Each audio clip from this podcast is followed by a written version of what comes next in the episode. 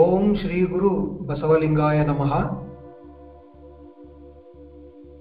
ಜಾಗತಿಕ ಅನುಭವ ಮಂಟಪದಲ್ಲಿ ಈ ದಿನ ಜರುಗುತ್ತಿರುವಂತಹ ಅರಿವು, ಆಚಾರ, ಅನುಭವ ಕಾನ್ಫರೆನ್ಸ್ ಕಾಲ್ನಲ್ಲಿ ಇಂದಿನ ಚರ್ಚೆಯ ವಿಷಯಗಳು ಭ್ರಾಂತಿನ ಭ್ರಮೆ, ಶರಣತತ್ವದ ಉದಯ, ಅಂದಿಂಗೆ ಎಳೆಯ ನೀನು, ಹಳೆಯ ನಾನು ನಾದ ಬಿಂದು ಅಗಮ್ಯ ನಿರಾಳ, ಶಿವಶಕ್ತಿ ಸಂಪುಟ, ಶಿವಜ್ಞಾನ, ಮಾಯದ ಬಲೆ, ಜೀವಾತ್ಮ, ನಿಜದ ನಿಲುವು, ತಲೆಯಿಲ್ಲದ ತಲೆ, ತನ್ನ ವಿನೋದ. ವಿಷಯಗಳು ಬಹಳ ಡೀಪ್ ಆಗಿರೋದ್ರಿಂದ ಇಷ್ಟೆಲ್ಲ ವಿಷಯಗಳು ಇವತ್ತು ಆದ್ರೆ ಇವತ್ತೇ ಮಾಡೋಣ, ಎಷ್ಟಾಗುತ್ತೋ ಅಷ್ಟು ಮಾಡೋಣ. ಆಗದೆ ಇದನ್ನು ಮತ್ತೆ ನಾಳೆ ತೆಗೆದುಕೊಳ್ಳೋಣ ನಾವು. ಅಲ್ಲಮ್ಮ ಪ್ರಭುದೇವರು ಬಸವಣ್ಣನವರು ಈ ಮರ್ತ್ಯಲೋಕಕ್ಕೆ ಯಾವ ಕಾರಣದಿಂದ ಬಂದರು ಅನ್ನುವಂತಹ ಒಂದು ಸುಂದರವಾದ ವಚನವನ್ನ ಬರೆದಿದ್ದಾರೆ. ಅದನ್ನ ಅಡಿಯೋದಲ್ಲಿ ನಾನು ಇವಾಗಲೇ ಕೇಳಿಸ್ತಾ ಇದ್ದೆ. ಅದನ್ನ ನಾನು ಹಾಡ್ತೇನೆ. ಮರ್ತ್ಯಲೋಕದ ಮಹಾಮನೆ ಹಾಳಾಗಿ ಹೋಗಬಾರದೆಂದು ಕರ್ತ ನಟ್ಟಿದ ನಯ್ಯ ಬಸವಣ್ಣನ. ಆ ಬಸವಣ್ಣ ಬಂದು ಕಲ್ಯಾಣವೆಂಬ ಶಿವಪುರವ ಕೈಲಾಸವ ಮಾಡಿ. ರುದ್ರಗಣ ಪ್ರಮಥ ಗಣಗಳೆಲ್ಲರ ಹಿಡಿತಂದು ಅಸಂಖ್ಯಾತರೆಂದು ಹೆಸರಿತ್ತು ಕರೆದು, ಭಕ್ತಿಯ ಕುಳಸ್ಥಳವ ಶ್ರುತ ದೃಷ್ಟ ಪವಾಡದಿಂದ ಮೆರೆದು ತೋರಿ. ಜಗವರಿಯಲು ಶಿವಾಚಾರದ ಧ್ವಜವನೆತ್ತಿಸಿ, ಮರ್ತ್ಯಲೋಕ ಶಿವಲೋಕವೆರಡಕ್ಕೂ ನಿಚ್ಚಣಿಗೆಯಾದನು. ಈ ಶಿವಶರಣನ ಮನೆಯೊಳಗಿಪ್ಪ ಶಿವಗಣಗಳ ತಿಂತಿಣಿಯ ಕಂಡು. ಎನ್ನ ಮನ ಉಬ್ಬಿ ಕೊಬ್ಬಿ ಓಲಾಡುತ್ತಿದ್ದೇನಯ್ಯ. ನಮ್ಮ ಗುಹೇಶ್ವರನ ಶರಣ ಸಂಗನ ಬಸವಣ್ಣನ ದಾಸೋಹದ ಘನವನೇನೆಂದೆನಬಹುದು? ನೋಡ ಸಿದ್ಧರಾಮಯ್ಯ ಅನುಭವ ಮಂಟಪದಲ್ಲಿ ಸಿದ್ದರಾಮೇಶ್ವರರಿಗೆ ಬಸವಣ್ಣನವರು ಯಾವ ಕಾರಣಕ್ಕೆ ಈ ಮರ್ತ್ಯಲೋಕಕ್ಕೆ ಬಂದರು ಅನ್ನುವಂತಹ ವಿಚಾರವನ್ನ ಹೇಳ್ತಾ ಇದ್ದಾರೆ.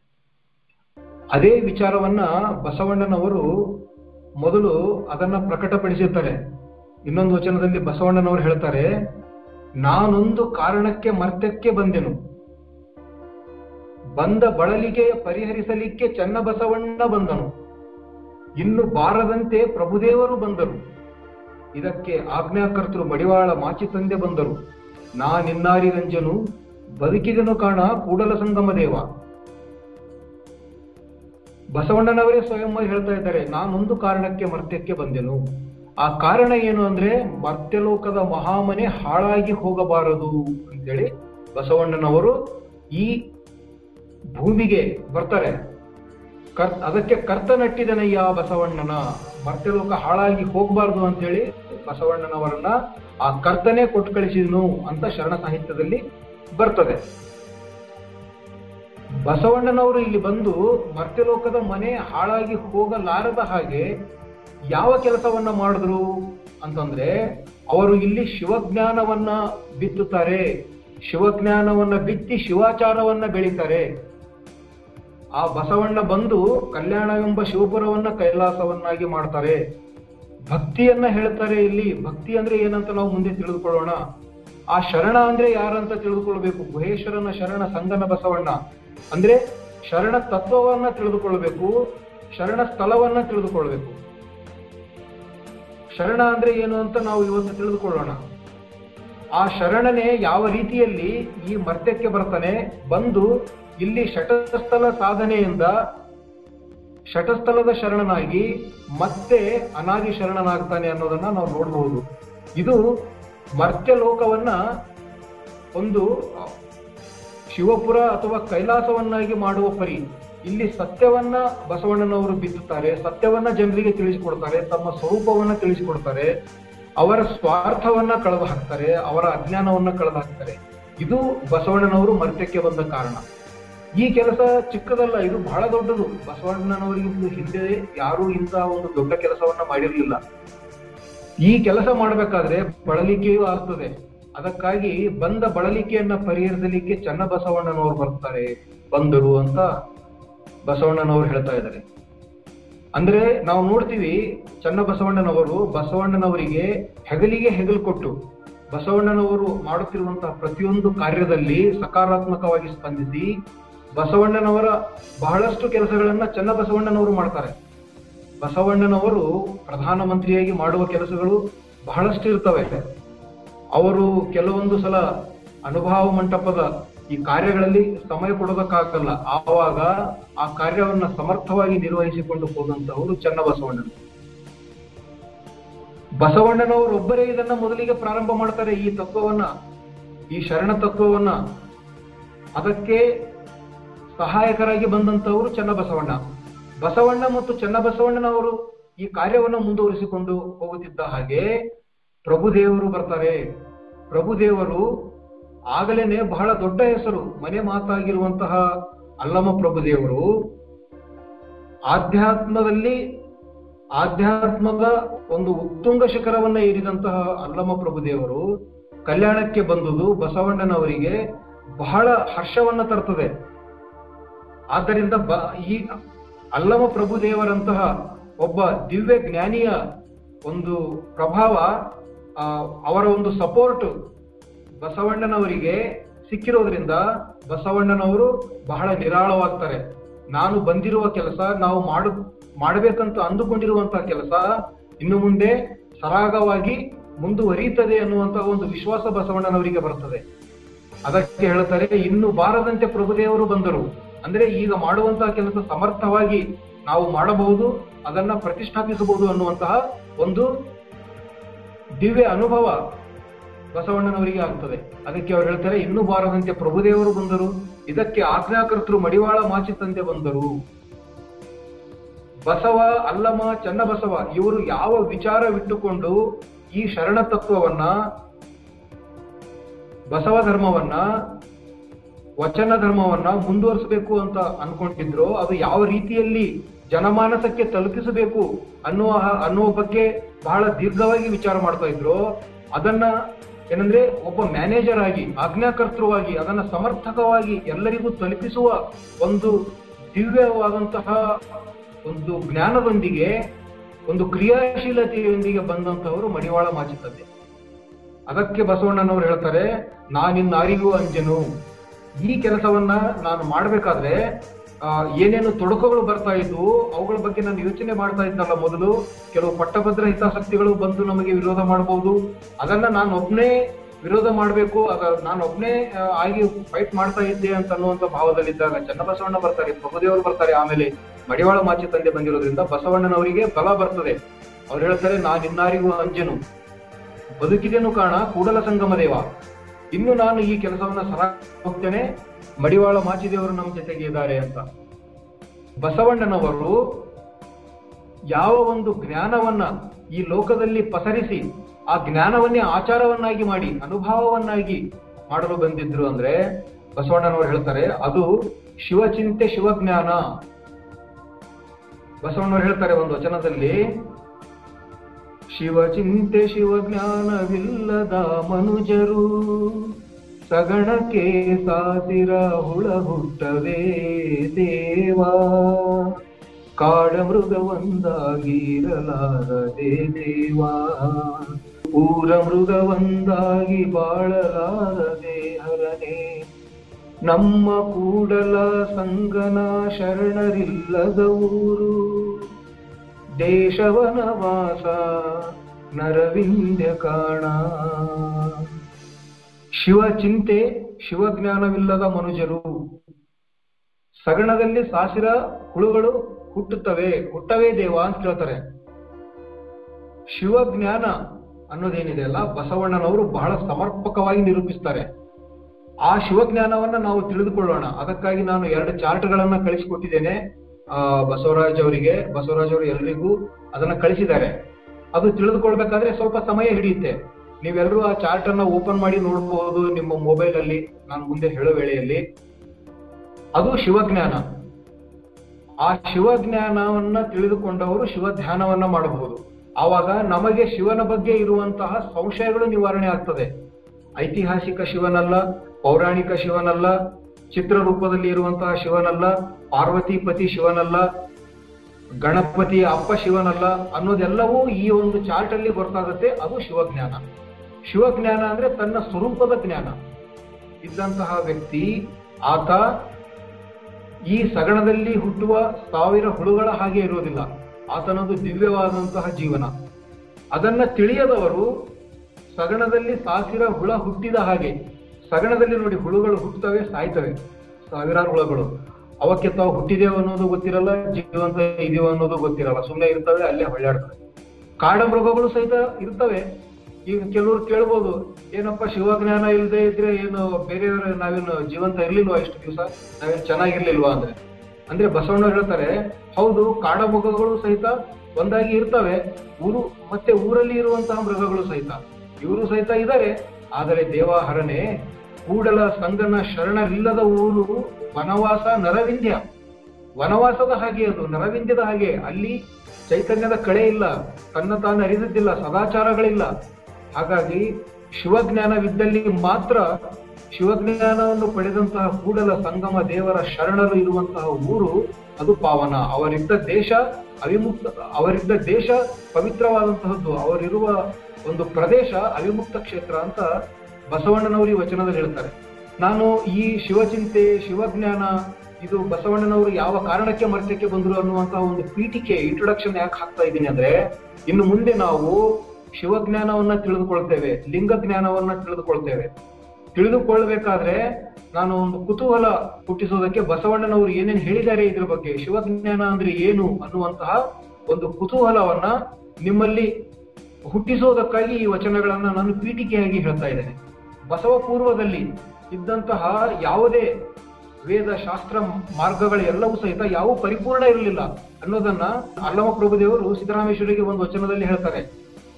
ಹೇಳ್ತಾರೆ, ವಚನದ ರಚನೆ ಎಂಬ ಮಾತಿನ ಬಣ್ಣದ ಪರಿಯೆಲ್ಲ ನೋಡ. ಹೊಗಳಿ ಕಂಡವರೆಲ್ಲರೂ ಮೂರ್ತಿಗೊಳಗಾದರು. ಹೊಗಳಿ ಕಂಡವರೆಲ್ಲರೂ ಮೂರ್ತಿಗೊಳಗಾದರು.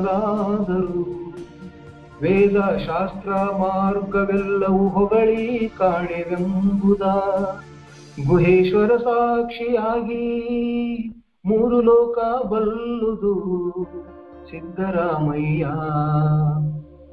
ವೇದ, ಶಾಸ್ತ್ರ, ಮಾರ್ಗ ಇವೆಲ್ಲವೂ ಸಹಿತ ಹೊಗಳಿದುವು. ಬ್ರಹ್ಮವನ್ನ ಹೊಗಳಿದುವು ದೇವನನ್ನ ಹೊಗಳಿದರು. ಹೊಗಳೋದ್ರಿಂದ ಏನಾಗ್ತದೆ? ಬರೀ ಹೊಗಳೋದು. ಅದು ಏನಾಯಿತು? ಹೊಗಳಿ ಕಾಣಲೇ ಇಲ್ಲ ಅವರು. ಯಾಕಂದ್ರೆ ಅವರು ಹೊಗಳಿ ಕಂಡದ್ದೇನು? ಮೂರ್ತಿಗಳನ್ನ. ಹೊಗಳಿ ಕಂಡವರೆಲ್ಲರೂ ಮೂರ್ತಿ ಒಳಗಾದರು. ಅದಕ್ಕೆ ನೋಡಿ ಅವರೆಲ್ಲರೂ ಮೂರ್ತಿ ಪೂಜೆಗೆ ಒಳಗಾಗಿದ್ದಾರೆ. ಹೊರಗೆ ನೋಡ್ತಾ ಇದ್ದಾರೆ. ತನ್ನ ತಾರಿಯು ತಾನರಿಯುವಂತಹ ಅನುಭಾವಿಕ ನೆಲೆ ಅವರಿಗಿಲ್ಲ. ಆಗ ವಚನದ ರಚನೆ ಏನು ಹನ್ನೆರಡನೇ ಶತಮಾನದಲ್ಲಿ ಮಾಡಿದ್ರೆ ಕೆಲವರು ಈ ವೇದ ಶಾಸ್ತ್ರ ಮಾರ್ಗ ಇದರಲ್ಲಿ ಮುಂದುವರಿದಂತಹವರು ಕೆಲವು ಮಾತುಗಳನ್ನ ಆಡ್ತಾ ಇದ್ರು. ಏ, ಇವರೇನು ವಚನ ರಚನೆ ಮಾಡ್ತಾ ಇದ್ದಾರೆ ಅದೊಂದು ಕೆಲವು ಶಬ್ದಗಳನ್ನ ಜೋಡಿಸಿ ಬಣ್ಣದ ಮಾತುಗಳನ್ನು ಬರೀತಾ ಇದ್ದಾರೆ ಅನ್ನುವಂತಹ ಕೆಲವು ಕೆಲವು ಕುಹಕಿಗಳು.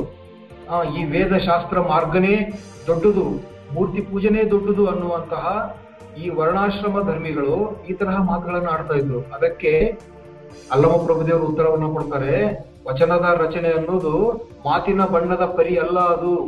ನೀವೆಲ್ಲ ಹೊಗಳಿ ಕಂಡವರು ಮೂರ್ತಿ ಒಳಗಾದಿರಿ. ವೇದ ಶಾಸ್ತ್ರ ಮಾರ್ಗ ಎಲ್ಲವೂ ಹೊಗಳಿ ಕಾಣೋದಿಲ್ಲ. ಅಂತೇಳಿ ಅನ್ನೋದು ಗುಹೇಶ್ವರ ಸಾಕ್ಷಿಯಾಗಿ ಮೂರು ಲೋಕ ಬಲ್ಲುದು ಕಾಣ ಸಿದ್ದರಾಮಯ್ಯ ಅಂತ ಹೇಳ್ತಾರೆ. ಹಾಗಾಗಿ ನಮ್ಮ ವಚನ ಸಾಹಿತ್ಯ, ಇದು ಅನುಭಾವಿಕ ಸಾಹಿತ್ಯ. ಇದರಲ್ಲಿರುವ ಪ್ರತಿಯೊಂದು ಶಬ್ದವೂ ಸಹಿತ ಅನುಭಾವಿಕ ನೆಲೆಯಲ್ಲಿ ಬರೆದಂತದ್ದು ಹಾಗಾಗಿ ಈ ವಚನವನ್ನ ನಾವು ಸಮಗ್ರವಾಗಿ ನೋಡಬೇಕಾಗ್ತದೆ. ನಡುವೆ ಒಂದೊಂದು ಲೈನ್ಗಳು ಬರ್ತವೆ. ಆ ಲೈನ್ಗಳು ಕೇವಲ ಅದಷ್ಟನ್ನೇ ನಾವು ಕಾನ್ಸಂಟ್ರೇಟ್ ಮಾಡಿದ್ರೆ ನಮ್ಗೆ ಕನ್ಫ್ಯೂಸ್ ಆಗ್ತದೆ. ಆ- ತರ ನೋಡ್ಬಾರ್ದು ನಾವು. ಇಡೀ ವಚನವನ್ನು ಸಮಗ್ರವಾಗಿ ನೋಡಿ ಆ ಕೊನೆಯ ಸಾಲಿನಲ್ಲಿ ಅವರು ಆ ಇಡೀ ವಚನದ ಒಂದು ಅರ್ಥವನ್ನ ಹೇಳಕ್ ಪ್ರಯತ್ನ ಪಡ್ತಿರ್ತಾರೆ, ಕೊನೆಯ ಸಾಲಿನಲ್ಲಿ. ಸೊ ಇಡೀ ಸಮಗ್ರ ಮೊದಲನೇ ಸಾಲಿನಿಂದ ಹಿಡಿದು ಕೊನೆಯ ಸಾಲಿನವರೆಗೆ ವಚನವನ್ನ ಸಮಗ್ರವಾಗಿ ನಾವು ನೋಡ್ಬೇಕಾಗ್ತದೆ. ಅದಕ್ಕಾಗಿ ಈಗ ಒಂದು ವಚನವನ್ನ ನೋಡೋಣ. ಬಸವರಾಜ್ ಅವರು ಈ ವಚನದ ಬಗ್ಗೆ ಡಿಸ್ಕಷನ್ ಮಾಡ್ತಾ ಇದ್ರು ಇದ್ರ ಬಗ್ಗೆ ಕೆಲವು ಗ್ರೂಪ್ಗಳಲ್ಲಿ ಸೊ ಆ ವಚನವನ್ನ ಇಲ್ಲಿ ತಗೊಳ್ತಾ ಇದ್ದೇನೆ ನಾನು. ಈ ವಚನ ಮೂಲತಃ ಶರಣಸ್ಥಳದ ವಚನ. ನಮ್ಮ ಶಟಸ್ಥಳಗಳಲ್ಲಿ ಬರುವಂತಹ ಏನು ಐದನೇ ಸ್ಥಳ ಇದೆಯಲ್ಲ, ಶರಣಸ್ಥಳ. ಭಕ್ತ, ಮಹೇಶ, ಪ್ರಸಾದಿ, ಪ್ರಾಣಲಿಂಗಿ, ಶರಣ, ಐಕ್ಯ. ಶರಣ ಸ್ಥಳದಲ್ಲಿ ಸಾಧನೆ ಮಾಡಿದಂತಹ ವ್ಯಕ್ತಿಯ ಒಂದು ಅನುಭವ ಈ ವಚನದಲ್ಲಿ ಹೊರಹೊಮ್ಮುತ್ತದೆ ಇಲ್ಲಿಯೂ ಸಹಿತ ಶರಣ ಅನ್ನುವ ಶಬ್ದ ಬರ್ತದೆ ಶಟಸ್ಥಳದಲ್ಲಿ ಮತ್ತು ಅಲ್ಲಮ ಪ್ರಭುದೇವರ ಆದಿ ಆಧಾರವಿಲ್ಲದಂದು ಎನ್ನುವಂತಹ ವಚನದಲ್ಲಿ ಶರಣನು ಉದಯಿಸಿದನು ಅಂದು ಅನ್ನುವಂತಹ ಒಂದು ಶಬ್ದ ಬರ್ತದೆ. ಇವೆರಡರ ನಡುವೆ ಏನು ವ್ಯತ್ಯಾಸ ಇದೆ ಅನ್ನೋದನ್ನ ತಿಳ್ಕೊಳ್ಳೋದು ನಾವು. ಇದು ಬಹಳ ಇಂಪಾರ್ಟೆಂಟ್ ಆ ವಚನ ಹೀಗಿದೆ ಅಜ್ಞಾನಿಯಾದವಂಗೆ ಅರಿವು ತಾನೆಲ್ಲಿಯದೋ? ಸುಜ್ಞಾನಿಯಾದವಂಗೆ ಮರಹು ತಾನೆಲ್ಲಿಯದೋ? ನಾನರಿದೆನೆಂಬಾತ ಇದಿರ ಕೇಳಲುಂಟೆ? ಭ್ರಾಂತಿನ ಭ್ರಮೆಯೊಳಗೆ ಬಳಲುತ್ತಿರಲು ಮಾತಿನ ಮಾತಿನೊಳಗೆ ಅರಿವೆಂಬುದುಂಟೆ. ಸೂತಕ ಹಿಂಗದೆ, ಸಂದೇಹ ಒಳಿಯದೆ. ಮುಂದಣ ಸೂಕ್ಷ್ಮವ ಕಾಣುವ ಪರಿಯಂತೋ, ಒಳಗೆ ಜನಿಸಿದ ಕಾಂತಿಯುತ ಬೆಳಗು ಗುಹೇಶ್ವರ, ನಿಮ್ಮ ಶರಣ. ಅಜ್ಞಾನಿ ಮಾನವನಿಗೆ ದೇವನ ಅರಿವು ಇಲ್ಲ. ಅಜ್ಞಾನಿ ಅಂತ ಯಾರಿಗೆಂಬೇಕು ಅಂತಂದ್ರೆ ಆತ ಆತ್ಮ ಮತ್ತು ಅನಾತ್ಮಗಳನ್ನ ವಿವರಿಸಿ ನೋಡುವಂತ ವಿವೇಚನೆ ಇಲ್ಲದಾತ. ಆತನನ್ನ ಅಜ್ಞಾನಿ ಅಂತ ಶರಣರು ಕರೀತಾರೆ. ಚೇತನ ಮತ್ತು ಜಡ. ಇವುಗಳ ವ್ಯತ್ಯಾಸ ಗೊತ್ತಿಲ್ಲದೆ ಇರುವಂತಹ ಯಾರಾದ್ರೂ ವ್ಯಕ್ತಿ ಇದ್ರೆ ಆತ ಅಜ್ಞಾನಿ. ಸ್ಥಾವರ ಅಂದ್ರೆ ಏನು, ಜಂಗಮ ಅಂದ್ರೆ ಏನು ಅಂತ ಸ್ಪಷ್ಟವಾದ ಅರಿವು ಇಲ್ಲದ ವ್ಯಕ್ತಿ ಅಜ್ಞಾನಿ ಆಗ್ತಾನೆ. ಅಂತಹ ವ್ಯಕ್- ವ್ಯಕ್ತಿಗೆ ಆತ ಆ ಅಜ್ಞಾನಿಗೆ ಅರಿವು ಮೂಡೋದಿಲ್ಲ.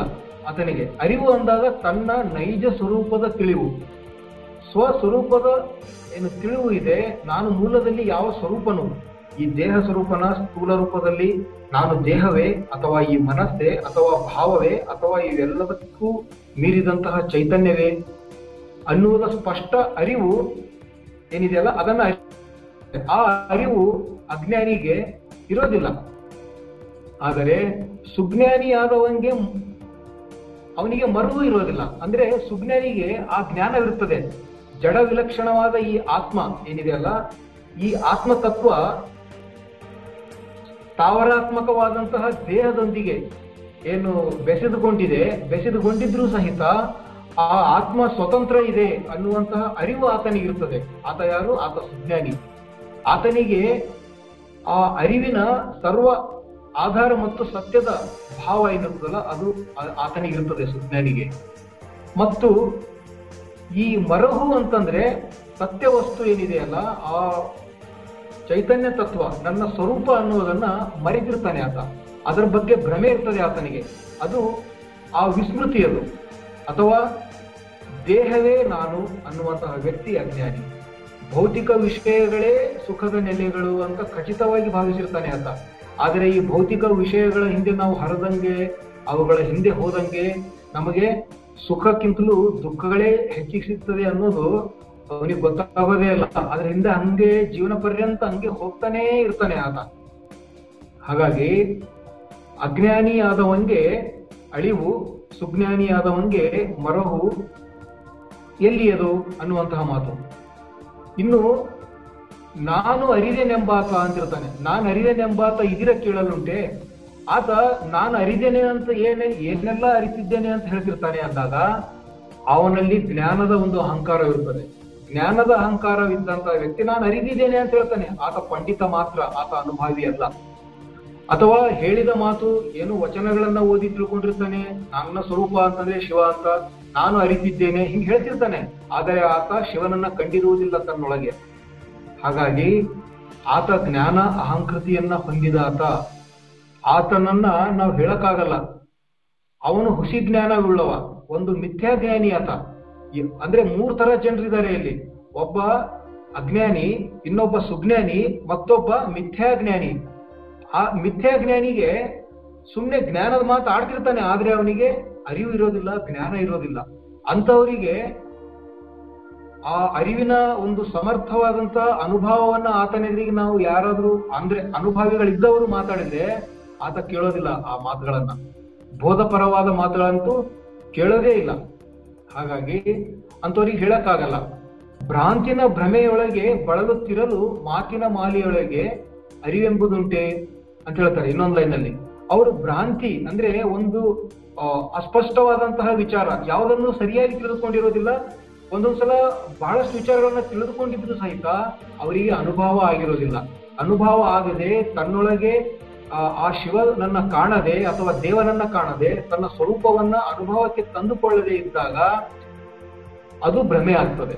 ಅವರು ಕೆಲವು ಸಮಯ ಕೆಲವು ಸಮಯಗಳಲ್ಲಿ ನಾವು ದೇವ ಸ್ವರೂಪ ತನ್ನ ತಾನರಿಗಡೆ ತಾನೇ ದೇವ ನೋಡ ಅಂತ ಹೇಳಿದ್ರು ಸಹಿತ ಕಷ್ಟ ಬಂದಾಗ ಅವರು ತಾನು ದೇವ ಸ್ವರೂಪ ಅನ್ನೋದನ್ನ ಬಿಟ್ಟು ದುಃಖಕ್ಕೊಳಗಾಗ್ತಾರೆ ನಾನು ಮೂಲತಃ ಶಿವ ಅಂತಂದಾಗ ಒಂದೊಂದ್ಸಲ ಏನಾಗ್ತದೆ, ಅವ್ರ ಮನೆಯಲ್ಲಿ ಯಾರೋ ತೀರ್ಕೊಂಡಿರ್ತಾರೆ, ಅವಾಗ ದುಃಖಕ್ಕೊಳಗಾಗ್ತಾರೆ ಅಂದ್ರೆ ನಾನು ಶಿವ ಸ್ವರೂಪ, ಈ ಜಗತ್ತೆಲ್ಲ ಶಿವ ಸ್ವರೂಪ ಅಂದಾಗ ಈ ದುಃಖ ಎಲ್ಲಿದ್ ಬಂತು?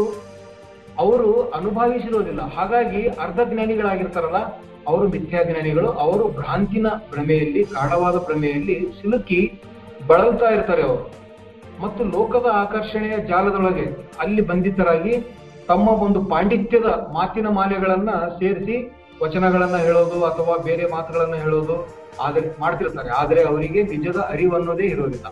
ಹಾಗಾಗಿ ಸೂತಕ ಹಿಂಗದೆ ಸಂದೇಹ ಒಳೆಯದೆ ಮುಂದಣ ಸೂಕ್ಷ್ಮವ ಕಾಣುವ ಪರಿಯಂತು ಸೂತಕ ಹಿಂಗದೆ ಅಂದಾಗ ಸೂತಕ ಅಂತಂದ್ರೆ ನಾನು ಜಡವಾದ ದೇಹ ಎನ್ನುವಂತ ಒಂದು ಭಾವ ಏನಿರ್ತದಲ್ಲ, ಅದು ಭಾವ ಮಾಲಿನ್ಯ ನಾವು ಸಹಜವಾಗಿ ಅರಿವಿ ಇಲ್ಲದೆ ಇದ್ದಾಗ ಈ ದೇಹನೇ ನಾನು, ಈ ದೇಹಕ್ಕೆ ಇಟ್ಟಿರುವಂತಹ ಹೆಸರು ನನ್ನ ಹೆಸರು ಅನ್ಕೊಂಡಿರ್ತೀನಿ.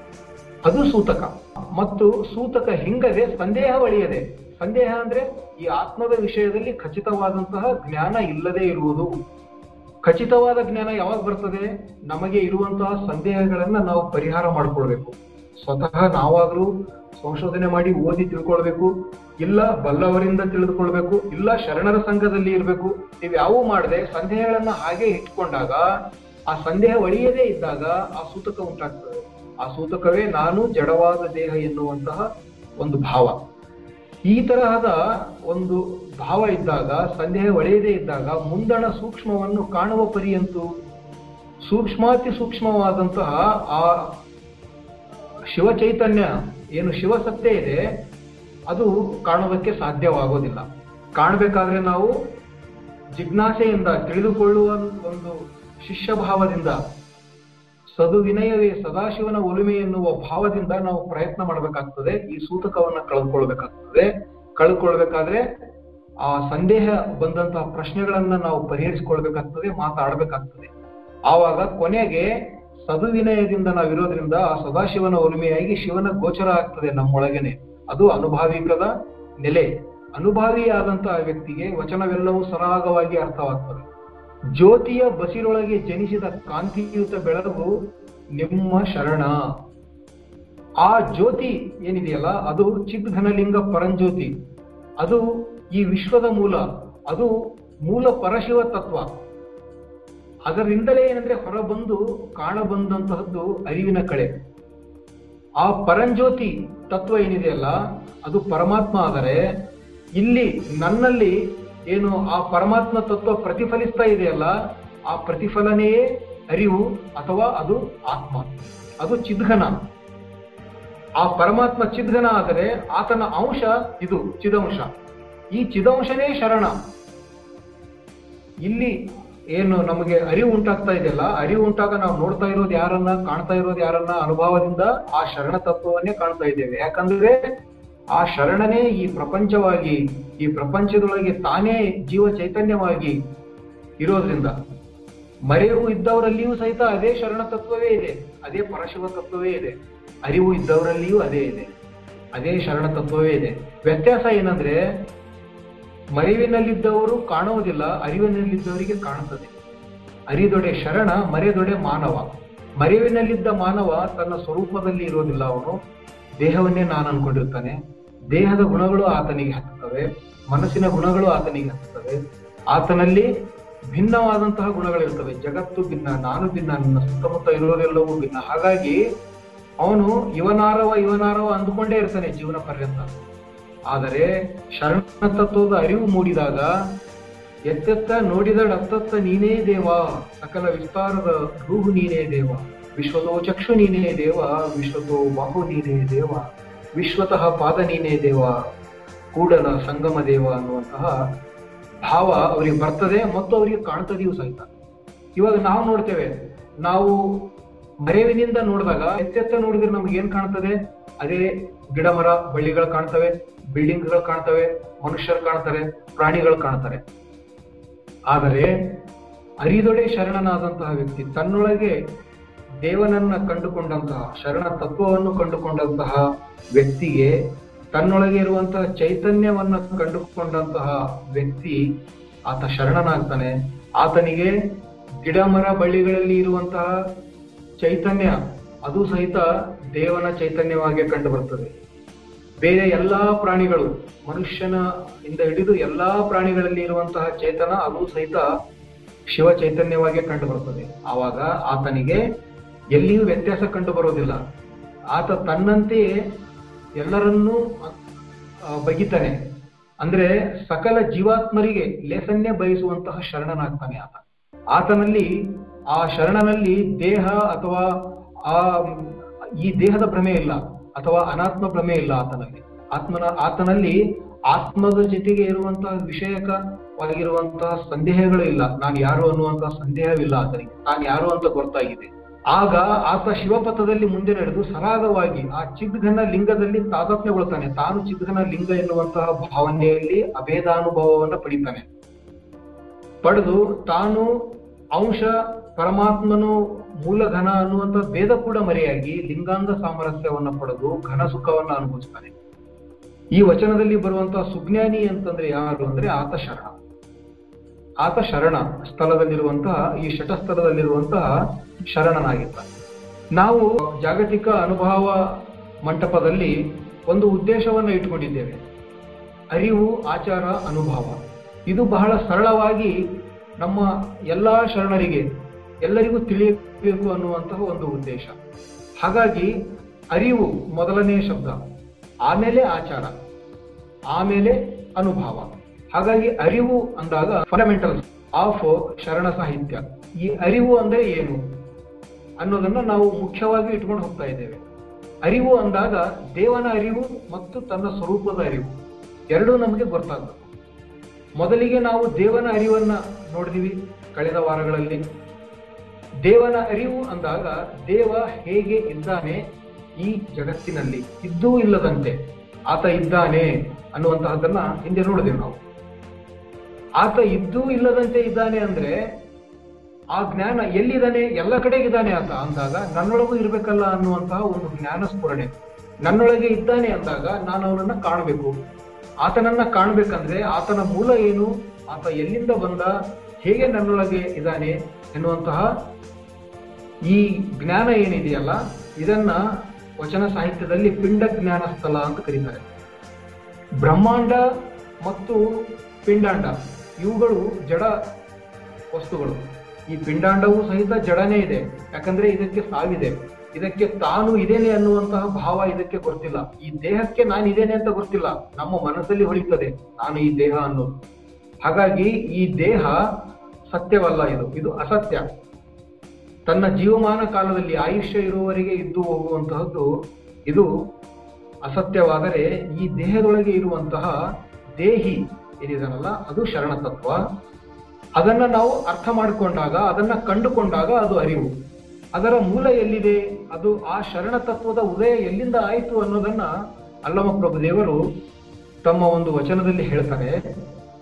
ಆದಿ ಆಧಾರವಿಲ್ಲದಂದು, ಹಮ್ಮು ಬಿಮ್ಮುಗಳು ಇಲ್ಲದಂದು, ಸುರಾಳ ನಿರಾಳ ಇಲ್ಲದಂದು, ಸಚರಾಚರವೆಲ್ಲ ರಚನೆಗೆ ಬಾರದಂದು, ಗುಹೇಶ್ವರ ನಿಮ್ಮ ಶರಣನು ಉದಯಿಸಿದನು ಅಂದು. ಗುಹೇಶ್ವರನ ಶರಣ ಯಾವಾಗ ಉದಯಿಸಿದನು ಆತ ಅಂದಾಗ ಇವ್ಯಾವೂ ಇರಲಿಲ್ಲ, ಆದಿ ಆಧಾರವಿರಲಿಲ್ಲ. ಆದಿ ಅಂದಾಗ ಈ ಜಗತ್ತು ನಮಗೇನು ಕಣ್ಣಿಗೆ ಕಾಣ್ತಾ ಇದೆ, ರೂಪದಲ್ಲಿ ಅದು ಆದಿ. ಅದಕ್ಕೆ ಆಧಾರವಾಗಿರುವಂತಹದ್ದು ನಿರಾಕಾರ. ಈ ವಿಶ್ವದ ಅಭಿವ್ಯಕ್ತಿಗೆ ಕಾರಣವಾದಂತಹ ನಿರಾಕಾರ ತತ್ವ ಅದನ್ನ ಮಹಾಲಿಂಗ ಅಂತ ಕರೀತಾರೆ. ಆ ಮಹಾಲಿಂಗವೂ ಸಹಿತ ಇಲ್ಲದೊಂದು, ಹಮ್ಮು, ಬಿಮ್ಮುಗಳು ಇಲ್ಲದಂದು ಈ ಮಹಾಲಿಂಗದಲ್ಲಿ ಪ್ರಥಮವಾಗಿ ಸ್ಫುರಿಸಿದಂತಹ ಒಂದು ಪ್ರಜ್ಞೆ, ನಾನು ಎನ್ನುವಂತಹದ್ದು ಒಂದು ಪ್ರಜ್ಞೆ ಏನಿತ್ತಲ್ಲ, ಅದು ಹಮ್ಮು. ಅಂದ್ರೆ ಈ ಜಗತ್ತನ್ನ ಸೃಷ್ಟಿ ಮಾಡಬೇಕು ಅಂದಾದಾಗ ಅದು ಇದಾಗ್ತದೆ, ಇಹಂ ಮತ್ತು ಅಹಂ. ನಾನು ಮತ್ತು ನನ್ನಿಂದ ಭಿನ್ನವಾದಂತಹ ಈ ಜಗತ್ತು, ಇದನ್ನ ಸೃಷ್ಟಿ ಮಾಡ್ತಾ ಇದ್ದೇನೆ ಅಂದಾಗ ಅದು ಅಬ್ಜೆಕ್ಟ್ ಆಗ್ತದೆ, ನಾನು ಸಬ್ಜೆಕ್ಟ್ ಆಗ್ತಾನೆ. ಈ ಅಬ್ಜೆಕ್ಟ್ ಮತ್ತು ಸಬ್ಜೆಕ್ಟ್ಗಳು ಯಾವುವೂ ಇಲ್ಲದೊಂದು ಮತ್ತು ಸುರಾಳ ಮತ್ತು ನಿರಾಳಗಳು ಇಲ್ಲದೊಂದು ಸುರಾಳಗಳು ಅಂತಂದಾಗ ಈ ಜಗತ್ತಿನಲ್ಲಿ ಕಂಡು ಬರುವಂತಹ ಜೀವಜಾಲ ಇದ್ಯಾವುದೂ ಇಲ್ಲದೊಂದು ಮತ್ತು ನಿರಾಳ ಅಂದಾಗ ಈ ಸುರಾಳಕ್ಕಿಂತಲೂ ಮುನ್ನ ಇರುವಂತಹ ಶೂನ್ಯ ತತ್ವ. ಮತ್ತು ಒಬ್ಬ ವ್ಯಕ್ತಿಯಲ್ಲಿ ದೇವ ಚೇತನವಾಗಿ ಈ ಸಚರಾಚರಗಳಲ್ಲಿ ಇದ್ದಾನೆ. ಇದ್ದಾಗ ಅದನ್ನ ತಿಳಿದುಕೊಂಡರೆ ಶೂನ್ಯ ತತ್ವ ಮತ್ತು ವಿಶ್ವದ ಲೆವೆಲ್ನಲ್ಲಿ ವಿಶ್ವದ ಒಂದು ಭಾಗದಲ್ಲಿ ಇರುವಂತಹ ಆ ತತ್ವ, ದೇವ ತತ್ವ ಅದಕ್ಕೆ ನಿಶೂನ್ಯ ಅಂತ ಕರೀತಾರೆ. ಈ ಶೂನ್ಯ ಮತ್ತು ನಿಶೂನ್ಯ ಇವೆರಡೂ ಸಹಿತ ಇಲ್ಲದೊಂದು ಸುರಾಳ ನಿರಾಳಗಳು ಇಲ್ಲದೊಂದು ಇವ್ಯಾವ ರಚನೆಗೆ ಬಾರದೊಂದು ಗುಹೇಶ್ವರ ನಿಮ್ಮ ಶರಣನು ಉದಯಿಸಿದನು ಅಂದು. ನಾವು ಕೊಟ್ಟಂತಹ ಒಂದೆರಡು ಚಾರ್ಟ್ಗಳನ್ನ ಸಾಧ್ಯ ಆದ್ರೆ ನೀವು ನೋಡಬೇಕು. ಆ ಚಾರ್ಟ್ಗಳಲ್ಲಿ ಇದೆಲ್ಲ ತತ್ವ ಬರ್ತಾ ಇದೆ.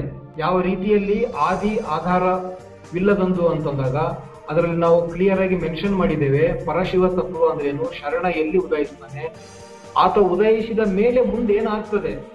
ಅನ್ನೋದು ಸಹಿತ ಚಾರ್ಟ್ ಅಲ್ಲಿ ಇದೆ ಅವುಗಳನ್ನು ನಾವು ಮುಂದೆ ವಚನಗಳ ಮೂಲಕ ನೋಡ್ತಾ ಹೋಗೋಣ.